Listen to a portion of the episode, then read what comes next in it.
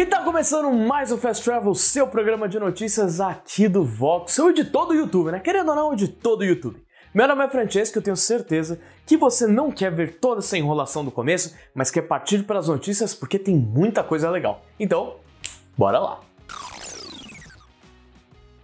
E finalmente a série RTX 40 está entre nós. A Nvidia anunciou a sua nova linha de placas em um evento que rolou ontem contou com muitas outras novidades, mas vamos começar pelo que importa. Quem vai encabeçar a geração da arquitetura Ada Lovelace é a RTX 4090. Custando quase 15 mil reais, ela tem 14 GB de memória VRAM GDDR6X, clocks de 2.52 MHz, interface de 384 bits e mais de 16 mil núcleos CUDA. A outra placa apresentada é a RTX 4080, que é um pouquinho mais modesta, com 2.51 MHz, 7600 núcleo CUDA e com versões de 12 e 16 GB de VRAM, que custam respectivamente R$ 8.200 e 11 mil reais. Essas novas placas vão trazer como feature exclusiva o DLSS 3.0. A diferença em relação à geração passada da tecnologia é que agora ela será otimizada para gerar novos quadros em tempo real, o que vai garantir mais desempenho enquanto diminuirá o uso de GPU e CPU. Nos vídeos de demonstração, Cyberpunk 2077 ganhou cerca de 71 quadros com a tecnologia,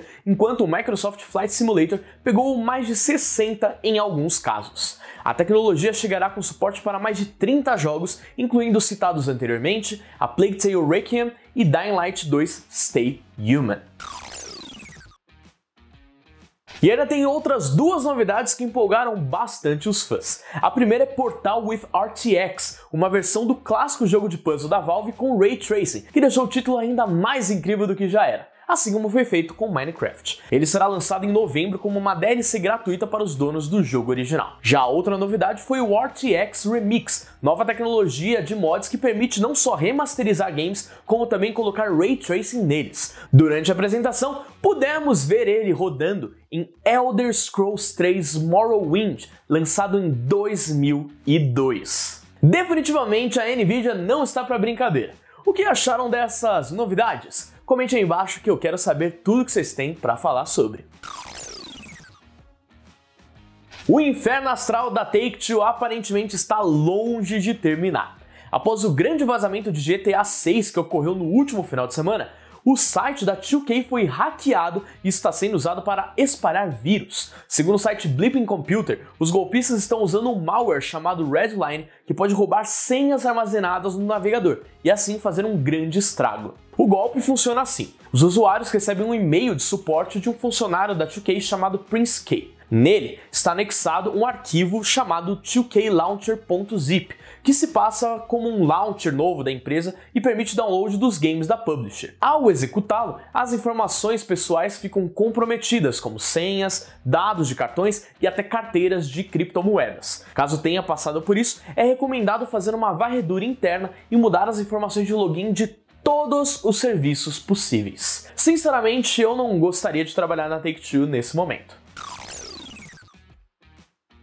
Bom, vamos voltar para notícias boas. A Electronic Arts confirmou por meio do seu Twitter que está trabalhando em um jogo do Tony Stark, nosso querido Homem de Ferro. Ele será desenvolvido pela Motive Studio, que está trabalhando atualmente no remake de Dead Space. A equipe é encabeçada por Oliver Prokes, que trabalhou na Eidos Montreal por 8 anos e foi um dos responsáveis por Marvel's Guardians of the Galaxy. O game está nesse momento em pré-produção. Então é esperado que as novidades ainda demorem para chegar. Mas a EA já prometeu que essa colaboração com a Marvel renderá vários outros jogos. Então eu queria saber, você está empolgado para o título? Sinceramente eu não sei muito o que sentir, mas eu vou saber em breve.